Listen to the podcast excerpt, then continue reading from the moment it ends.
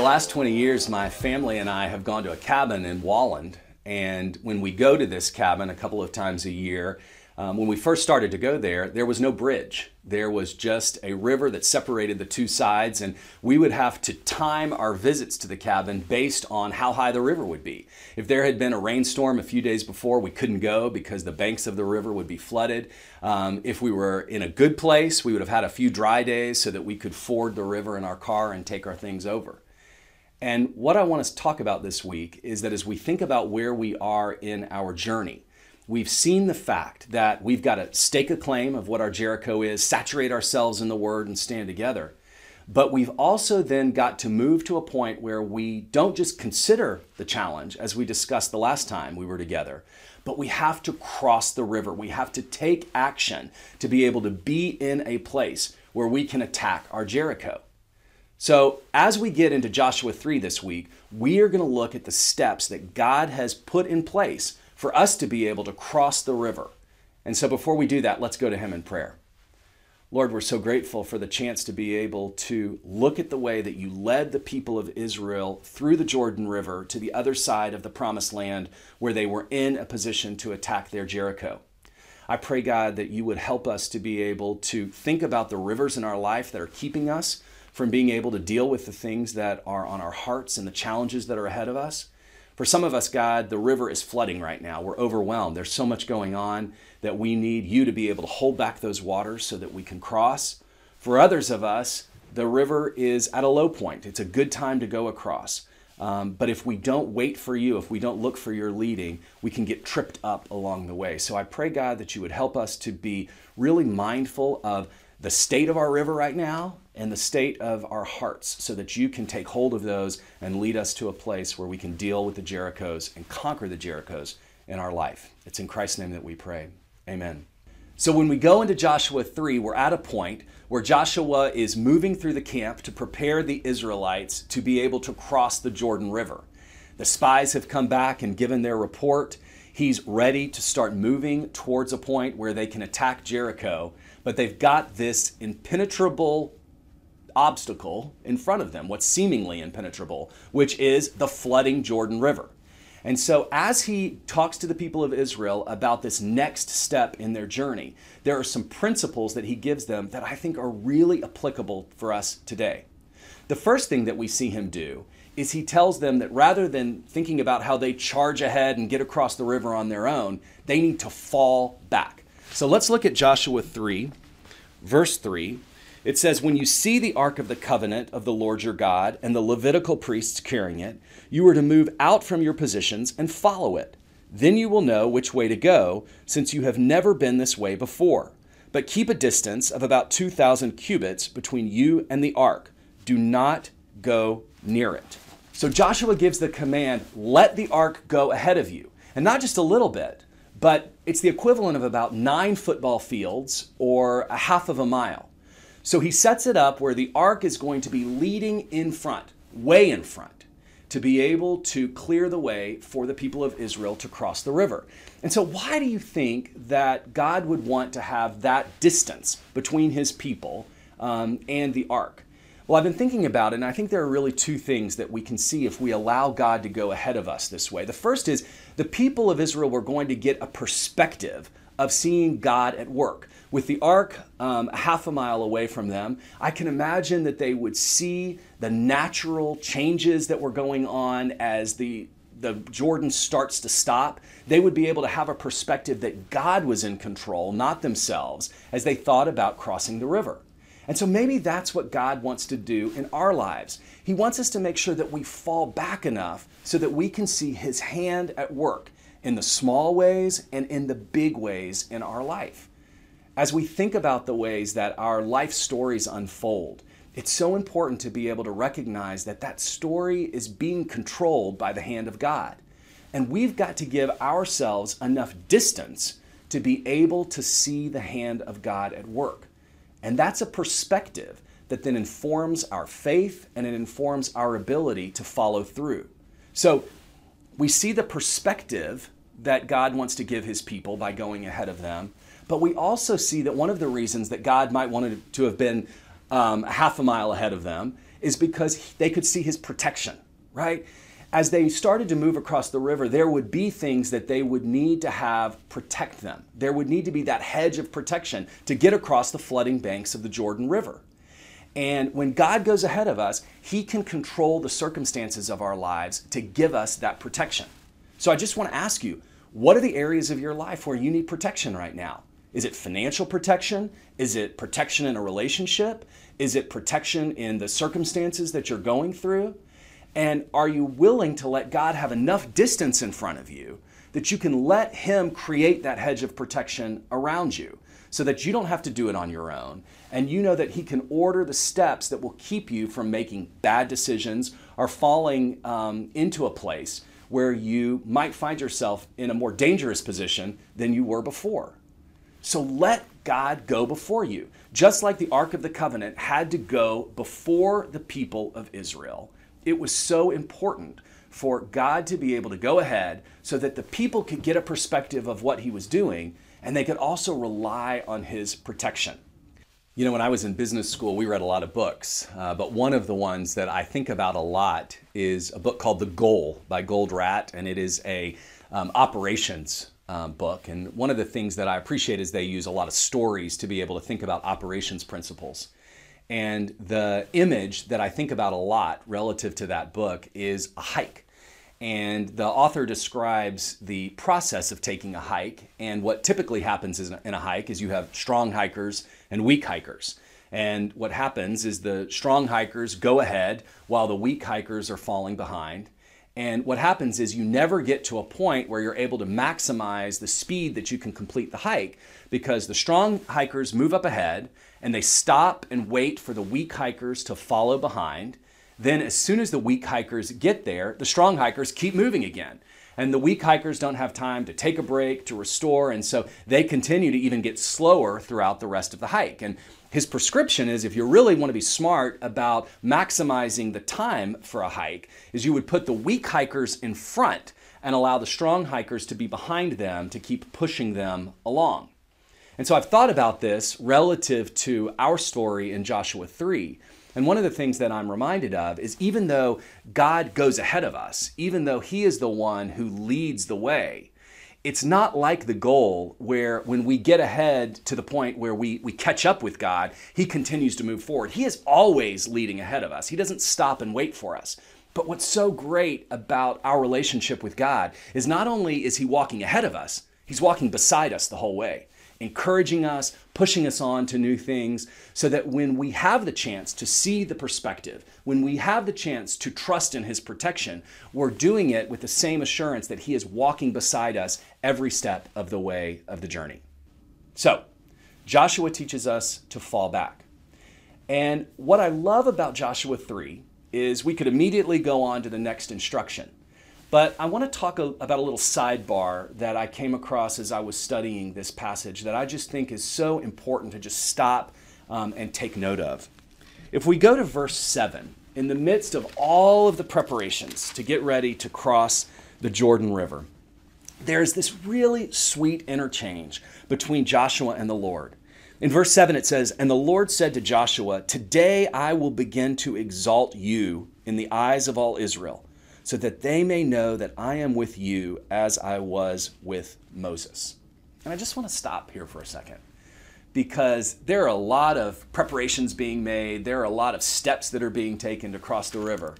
But in verse 7, we just see this pause. We just see this quick interchange between the Lord and Joshua where he affirms Joshua and says, Joshua, I am with you. I'm going to exalt you. I am going to lift you up as I did Moses. And I just want to stop here because I want to ask you are you at a point in your life where you're doing all of the preparations, you're stepping out, you're moving forward, but you just need some affirmation from God? You just need Him to say, I'm with you. I'm going to exalt you. I'm going to take care of you. Leave this to me. And these weren't commands that he was giving Joshua. You know, in, in the book of Joshua, we see how God is in control and he's giving a lot of commands and he's giving a lot of instruction. But here, I just see his loving voice telling Joshua, You've got this.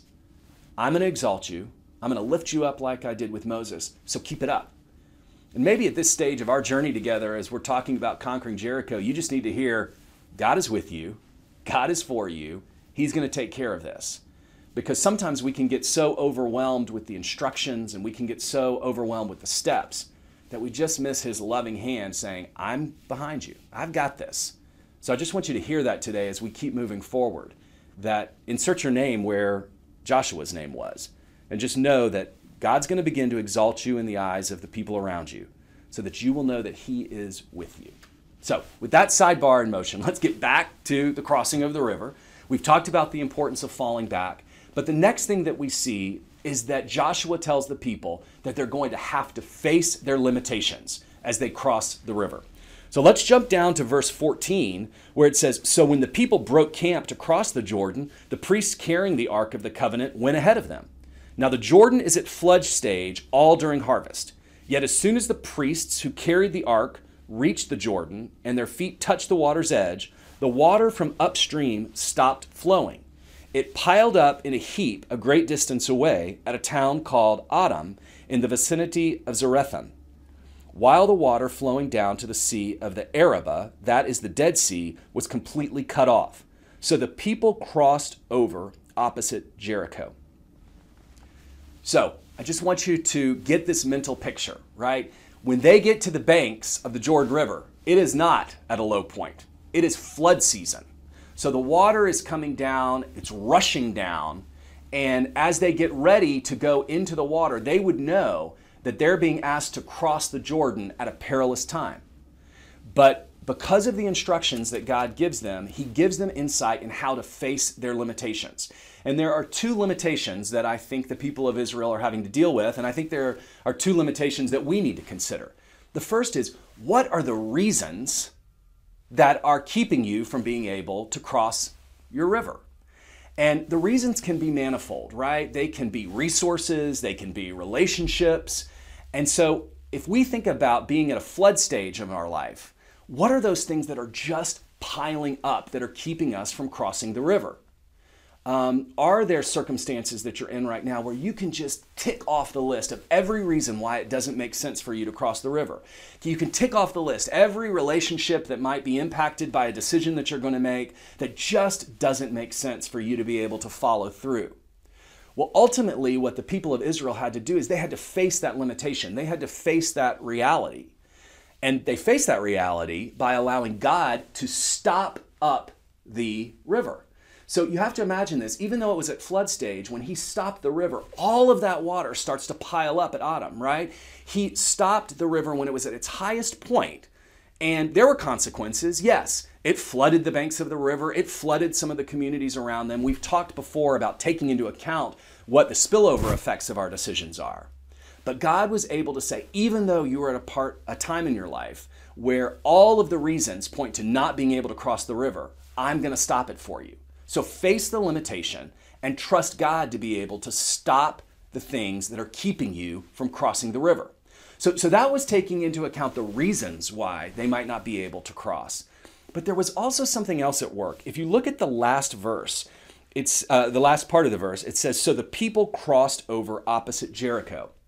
And so I just want to ask you are there reputational issues that are limiting you from crossing the river? I can imagine because they crossed over Jericho that the people of Jericho were watching all of this activity that was going on on the other side of the Jordan. I can imagine that they knew that the people were going to have to cross the river and, and they were sitting there saying, hey, the river is at flooding. Uh, how are they going to be able to cross over and get to this side of the promised land? Well, there was a reputational risk for Joshua. There was a reputational risk for the people of Israel to be able to get across the river. And I know that the people of Jericho were watching. And do you think that some of those people in Israel were sitting there going, wow, should we really do this at this time? You know, what if we get stuck in the river? What if the, the waters overtake us? What does that do to not only God's reputation, but mine? And so I want to ask you are there things in your life where you've let reputation hold you back from crossing the river, where you've been worried about what other people might think, on what kind of um, impact it would make to how people view you or even view the work of the Lord in your life if you go ahead and cross that river. Well, again, if we trust God to be able to hold back the waters, if we trust Him to be able to give us the path to get across, we can face those limitations with a full assurance that He's going to lift us up, just like He told Joshua. He's going to be the one who worries about the times that we're to be exalted in others' eyes. He's going to worry about the way that other people think about us. And while it's so easy to fall into that spiral of letting reputational risk keep us from moving forward, I think we need to turn that over to God and say, You deal with that limitation, Lord, so that I have the courage and the boldness to be able to move forward.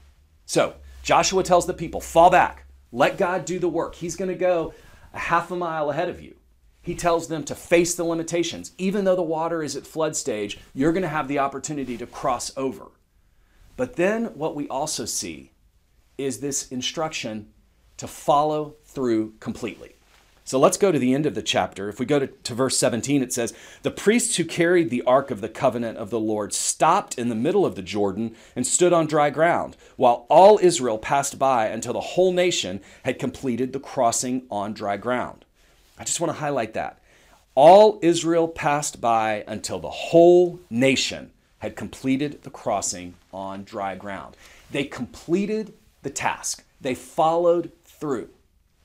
And so when I read that, I thought about the times in my life where I've said, Yes, Lord, I'm going to let you go ahead. I'm going to fall back. I'm going to put my foot in the water. I'm going to recognize their limitations, but I'm going to start the journey across. But if you're like me, there have been plenty of times where I've gotten a quarter of the way through or a half of the way through, and I've just stopped. And I've stopped because I've looked around and I've said, Wait a minute, Lord, are you really going to get me across the river? Are you really sure that this is what I need to be doing?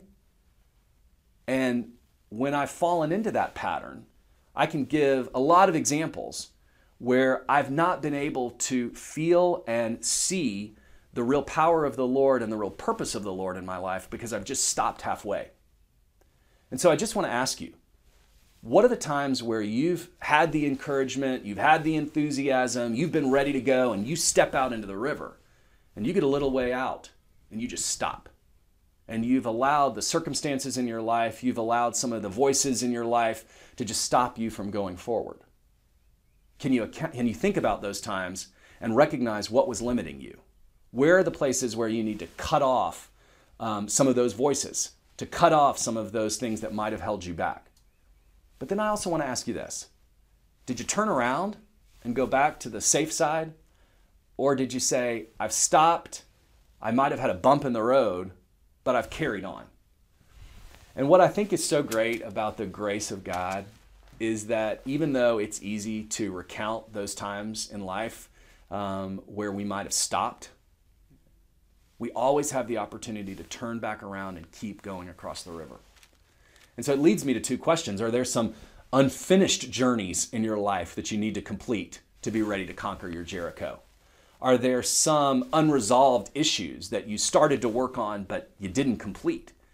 Are there some relationships that you started to repair but you never got to the point where you fully restored them? Is it time for you to go back and finish crossing the river? Is it time for you to say, hey, before I can deal with the Jericho that's in front of me, I need to go back and ford a couple of these rivers so that I can be able to accomplish what God would have me to do? Think about that. The people of Israel followed through. They were able as a nation to completely cross the Jordan River. God held back those flooding waters, and they were able to get to the point where they were starting to face the real Jericho that they were going to tackle. So that's the lesson. We've got to be willing to cross the river before we can get to the ultimate Jericho in our life. So I want to go back to that story of the river in Walland that we tried to cross. Well, after about five years of having unpredictable success um, getting over the river, those of us who have cabins on that side decided to get together and build a bridge. And so, all of those questions that we would have to ask every single time we wanted to cross the river would it be too high? Uh, did we bring the right vehicle to get across? What's going to happen if we get there and have to turn around? When that bridge was built, all of those questions melted away. Well, what I'd like to suggest to you is there's a bridge that we can depend on to be able to get across the rivers in our life, and that's God's grace. Uh, he provides the strength, He provides the surety. He provides the ability for us to be able to cross the river if we'll just trust Him to be able to get on His back and let Him lead the way. You know, what's funny is every time I cross that river now, I don't ask any of those questions. I know that that bridge is going to be strong. I know that that bridge is going to get us to the other side. And what I so love about our relationship with our Heavenly Father is that as we see Him at work, as we get that perspective of the way that He moves in our life, as we trust in His protection, we have the ability to know that every time we lean on Him to cross those rivers, He is going to get us to the other side. He is going to be the one that navigates and clears the path for us to be able to get to a point where we can deal with the Jerichos in our life. So, cross the river by depending on the bridge of God's grace and His providence and His protection to be able to get us there. All of my fears like Jericho walls